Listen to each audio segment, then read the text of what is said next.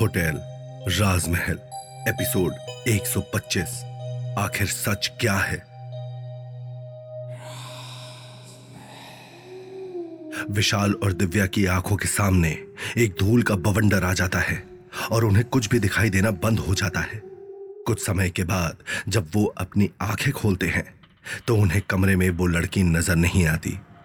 विशाल और दिव्या हैरान होकर जैसे ही कमरे से बाहर निकलने के लिए पीछे मुड़ते हैं तो उनके होश फाख्ता हो जाते हैं। उन दोनों के सामने वहाँ पर वही लड़की खड़ी है, जिसे अभी कुछ देर पहले उन्होंने देखा था। उस लड़की के हाथ में लाल रंग की चूड़ियाँ हैं और उसके दोनों हाथों से खून बह रहा है। उसके शरीर पर चमड़ी का नामो निशान नहीं है और उसके हाथों और पैरों से जगह जगह हड्डियाँ बाहर निकली हुई हैं। उसकी आँखों से लगातार खून बह रहा है और उसके कपड़े फटे हुए हैं जैसे किसी ने उसके साथ ज़बरदस्ती की हो। वो दिव्य और विशाल के सामने खड़ी लगातार उन्हें घूर रही है। सच का पता लगाओ। सच का पता लगाओ। उसकी हैवानियत भरी आवाज़ दिव्या और विशाल के कानों में गूंजने लगती है। उस लड़की को इतने भयानक रूप में देखकर दिव्या और विशाल की हालत काफ़ी खराब हो चुकी है। अभी कुछ समय पहले उन्होंने इस लड़की की इतनी दर्दनाक हालत देखी है कि उसे देखकर उन दोनों का मन बहुत ज़्यादा परेशान हो चुका है। उन्होंने एक अदृश्य शक्ति को इस लड़की का बलात्कार करते हुए देखा और अब वही लड़की उन दोनों के सामने आकर खड़ी हो चुकी है और उनसे अपने लिए इंसाफ मांग रही है। विशाल और दिव्या के शरीर में कोई हरकत नहीं हो रही है। ऐसा लग रहा है जैसे डर के कारण उनके पैर वहीं जम गए हों। तभी उस लड़की ने ज़ोर से चीखते हुए कहा, तुम्हें सच का पता लगाना होगा। उसकी हैवानियत भरी आवाज़ दिव्या और विशाल के कानों में गूंजने लगती है। दिव्या और विशाल के रोंगटे खड़े हो जाते हैं। उन्हें समझ में नहीं आ रहा कि वो किस तरह से रिएक्ट करे। मुक्ति चाहिए मुझे। मुक्ति। सच का पता लगाओ। उसकी आवाज़ काफ़ी भयंकर है और वो आवाज़ पूरे कमरे में गूंज उठी है। दिव्य और विशाल को समझ में नहीं आ रहा कि वो किस तरह से इस लड़की के सच का पता लगाएँगे, क्योंकि वहाँ पर तो उस लड़की के साथ उन्होंने किसी को नहीं देखा। वो तो ये भी ठीक से नहीं जानते कि आखिर इस लड़की के साथ हुआ क्या था। दिव्या और विशाल इस वक्त डर के मारे थर थर काँप रहे हैं। देखते ही देखते वो लड़की अपना मुँह खोलती है। उसके मुँह से ढेर सारे कीड़े मकोड़े निकलकर बाहर आ जाते हैं। दिव्या और विशाल बुरी तरह से लड़खड़ाते हुए पीछे की तरफ़ गिर जाते हैं और वो सारे कीड़े रेंगते हुए उनके शरीर पर चिपक जाते हैं। आ, आ, वि, विशाल विशाल हटाओ इन्हें हटाओ इन्हें। दिव्या बुरी तरह से अपने हाथ पैर झाड़ने लगी। विशाल के हाथ पैर पर भी कुछ इसी तरह के कीड़े रेंग रहे हैं। अपने हाथ पैर झाड़कर वो दोनों जैसे ही उठकर खड़े हुए तो उन्होंने देखा कि वो लड़की वहाँ से गायब हो चुकी है। वो दोनों इस वक्त बेहद परेशान हैं और उन्हें समझ में नहीं आ रहा कि वो आखिर क्या करें। विशाल, अब हम क्या करेंगे? हम कैसे पता लगाएँगे कि आखिर अभी अभी जो हमने देखा वो सब क्या था? दिव्या ने विशाल की तरफ़ देखते हुए पूछा। अब हमें, हमारा सुराग इस रूम नंबर से ही पता लग सकता है। हमें पता लगाना होगा कि सात साल पहले यहाँ पर कौन आकर रुका था और उनके साथ क्या हुआ था। विशाल ने कुछ सोचते हुए कहा। वो दोनों तुरंत भागते हुए नीचे गए और रिसेप्शन डेस्क से एंट्री रजिस्टर निकालकर उसमें सात साल पहले की एंट्री देखने लगे। उन्होंने देखा कि रूम नंबर 4031 के आगे एक नाम लिखा हुआ है, सूर्यभान रघुवंशी। और उसके आगे राजस्थान के एक छोटे से गाँव, प्रतापगढ़ का एड्रेस लिखा हुआ है। दिव्या ने तुरंत वो एड्रेस एक कागज़ पर लिख लिया और विशाल से कहा, हमें सुबह होते ही इस गाँव के लिए निकल जाना चाहिए। अभी विशाल दिव्या की बात का जवाब देने ही वाला है कि तभी अचानक से होटल राजमहल का माहौल एक बार फिर से बदलने लगता है। देखते ही देखते पूरे होटल की सारी लाइट्स अपने आप जलने और बुझने लगती हैं। ये देखकर दिव्या और विशाल काफ़ी ज़्यादा डर जाते हैं।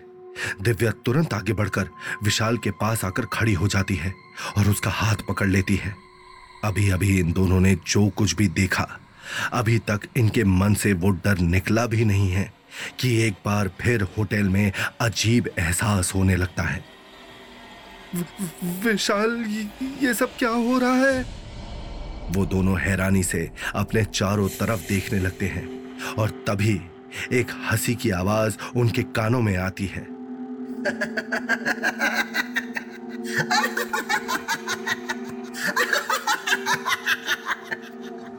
वो दोनों डरते डरते देखने लगते हैं कि वो आवाज़ कहाँ से आ रही है। मगर उन्हें कोई दिखाई नहीं दे रहा। तभी अचानक से एक एक करके होटल राजमहल की सारी लाइट अपने आप टूटने लगते हैं। दिव्य और विशाल चिल्लाते हुए अपने दोनों कानों पर हाथ रख लेते हैं और बुरी तरह से डर जाते हैं। तभी अचानक से उनकी नज़र सीढ़ियों पर पड़ती है। जहाँ पर और कोई नहीं, बल्कि वही लड़की खड़ी है। इस बार वो कुछ अलग अंदाज में खड़ी है और उसने अपने हाथ में अपनी फटी हुई साड़ी पकड़ी हुई है। जैसे ही दिव्या और विशाल की नज़र उस पर पड़ी, वो और भी ज़ोर ज़ोर से हंसने लगी। उसे वहाँ पर खड़े देखकर दिव्या और विशाल की बोलती बंद हो गई। उन्हें ऐसा लगा जैसे किसी ने उनके पैरों तले ज़मीन खींच ली हो। हँसते हुए उस लड़की के बड़े बड़े काले दांत दिखाई दे रहे हैं, जो उसे और भी ज़्यादा भयंकर बना रहे हैं। वो अपने हाथों और पैरों से चलती हुई एक मकड़ी की तरह सीढ़ियों से नीचे उतरने लगी, जिसे देखकर विशाल और दिव्या की रूह तक काँप गई। दिव्या और विशाल लड़खड़ाकर तुरंत पीछे हट गए। ये सब देखकर उन्हें अपनी आँखों पर भरोसा ही नहीं हो रहा। विशाल! दिव्या ने कसकर विशाल का हाथ पकड़ लिया। उसी वक्त अचानक से पूरे होटल राजमहल के अंदर एक तूफ़ान आ गया। सब जगह तेज हवाएँ चलने लगी और एक आंधी ने दिव्या और विशाल को घेर लिया। देखते ही देखते होटल राजमहल की दीवारों से ढेर सारे लोगों के हंसने और चिल्लाने की आवाज़ें आने लगी। ऐसा लगने लगा जैसे सब लोग उन दोनों पर हंस रहे हों। उन सब लोगों के साथ साथ उस लड़की की हँसी सुनकर दिव्य और विशाल के रोंगटे खड़े हो गए। विशाल विशाल, ये सब क्या हो रहा है? मुझे बहुत डर लग रहा है। तभी उन दोनों ने देखा कि सीढ़ियों से वो लड़की उतरते हुए नीचे उन दोनों के पास आ रही है। विशाल ने तुरंत दिव्या को अपने पीछे छुपा लिया और उस लड़की से कहा हमने हम हमने आपका काम शुरू कर दिया है। हम जल्द से जल्द आपको मुक्ति दिलाने की कोशिश करेंगे। आप आप आप चिंता मत करो। तभी अचानक से उस लड़की के अंदर से एक तेज आवाज़ आई। तू मुक्ति दिलाएगा इसे। तू मुक्ति दिलाएगा। आज तक मैंने इसे मुक्त नहीं किया। और अब तू मुझसे बड़ा हो गया है। दिव्या और विशाल को कुछ समझ में नहीं आ रहा कि ये सब क्या हो रहा है। अभी कुछ देर पहले तक वो लड़की उन दोनों से अपनी मुक्ति दिलाने की गुहार लगा रही थी। और अब वो मुक्ति के लिए मना कर रही है। ये सब हो क्या रहा है? अचानक से वो लड़की एक बड़ी सी छलांग मारकर हवा में उड़ती हुई दिव्या और विशाल के पास आ जाती है। और उस हवा के झोंके की वजह से दिव्या और विशाल भी उड़कर एक दूसरे से अलग हो जाते हैं। दिव्या का सर ज़ोर से दीवार में जा लगता है और उसके माथे से खून बहने लगता है। वो अपना सर पकड़कर बैठ जाती है और उसे इस हालत में देखकर विशाल तुरंत चीख उठता है। दिव्या! वो तुरंत दिव्या को संभालने के लिए आगे बढ़ता है, मगर तभी उसके सामने हंसती हुई वो लड़की वहाँ आ जाती है। वो अपना हाथ आगे बढ़ाती है और देखते ही देखते विशाल एक झटके से गिरकर होटल के दूसरे कोने में पहुँच जाता है।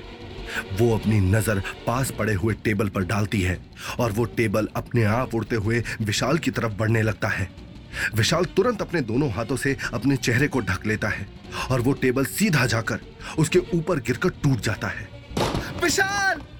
दिव्या अपना सर पकड़े हुए उसी जगह पर बार बार विशाल का नाम ले रही है। वो किसी भी तरह से इस वक्त विशाल के पास जाकर उसे बचाना चाहती है, मगर उसे अपने शरीर में बेहद दर्द महसूस हो रहा है।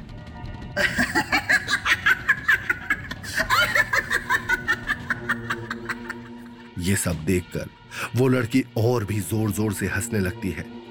उसकी डरावनी हँसी पूरे होटल राजमहल में गूंज रही है। ऐसा लग रहा है कि उसे दिव्या और विशाल के साथ इस तरह खेलना बहुत पसंद आ रहा है। तभी अचानक से देखते ही देखते विशाल के पीछे की दीवार पर लगे हुए दो चाकू अपने आप हिलने लगते हैं। उनकी आवाज़ सुनकर विशाल तुरंत पीछे मुड़कर देखता है तो वो चाकू हवा की रफ्तार से उड़ते हुए उसकी तरफ़ बढ़ने लगते हैं। विशाल ज़ोर से चीखता हुआ तुरंत सही समय पर नीचे झुक जाता है और वो चाकू उसे छुए बिना वहाँ से गुजर जाते हैं। ये देखकर विशाल अपने सीने पर हाथ रखकर एक गहरी सांस लेता है। मगर इससे पहले कि उसे सुकून के कुछ पल नसीब होते, वो चाकू वापस मुड़कर एक बार फिर उसकी तरफ़ बढ़ने लगते हैं। विशाल खुद को बचाने के लिए बुरी तरह से यहाँ से वहाँ भागने लगता है।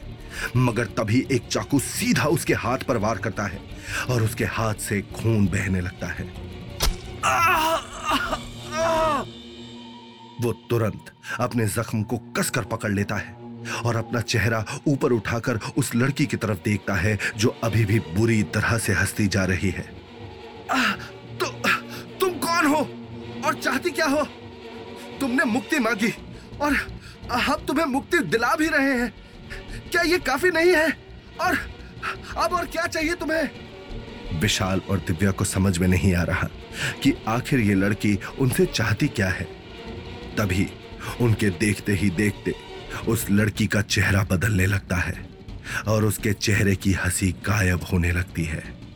उसकी आँखों से बहता हुआ खून जमने लगता है और उसकी आँखें इतनी बड़ी हो जाती हैं कि ऐसा लग रहा है जैसे वो बाहर निकल आएँगी।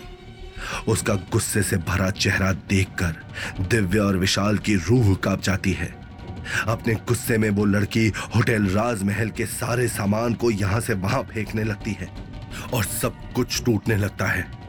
तभी उस लड़की ने एक लंबी छलांग मारी और सीधा जाकर झूमर से लटक गई। हवाओं की वजह से वो झूमर यहाँ से वहाँ हिल रहा है और वो भी उसके साथ झूल रही है। वो बहुत ध्यान से होटल राजमहल के हर एक कोने को देख रही है। दिव्या और विशाल इस वक्त एक दूसरे से अलग है। मगर उनके दिमाग में बस यही चल रहा है कि वो किस तरह से इस पूरे जंजाल से बाहर निकले। वहीं दूसरी तरफ़ वो लड़की, झूमर के ऊपर बैठे बैठे यहाँ से वहाँ चीज़ों को पटक रही है। तभी देखते ही देखते उसने होटल राजमहल के एक खंबे को सिर्फ़ अपने हाथों के इशारों से जड़ से उखाड़ दिया और उसके टुकड़े टुकड़े कर दिए। ये सब देखकर उसके चेहरे पर एक बहुत बड़ी मुस्कान आ गई। और वो नीचे कूदकर ज़ोर ज़ोर से तालियाँ बजाने लगी। विशाल ने एक नज़र दिव्या की तरफ़ देखा और फिर एक नज़र उस लड़की की तरफ़। वो उस लड़की की नज़रों से बचते हुए दबे पाव दिव्या की तरफ़ बढ़ने लगा। मगर तभी उस लड़की ने अपना चेहरा विशाल की तरफ़ घुमाया और उस खंबे के टूटे हुए जितने भी ईट और पत्थर के टुकड़े हैं, वो उड़कर हवा की रफ्तार से विशाल की तरफ़ बढ़ने लगे। विशाल! दिव्या अपनी ही जगह पर पड़े पड़े, अपना हाथ आगे बढ़ाकर ज़ोर से विशाल का नाम चिल्लाती है। वो विशाल के साथ ये सब होते हुए नहीं देख पा रही।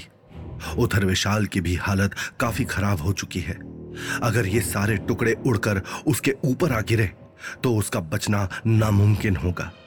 वो तुरंत नीचे झुक गया, मगर तभी अचानक से घड़ी में रात के साढ़े तीन बजने की एक टन आवाज़ हुई।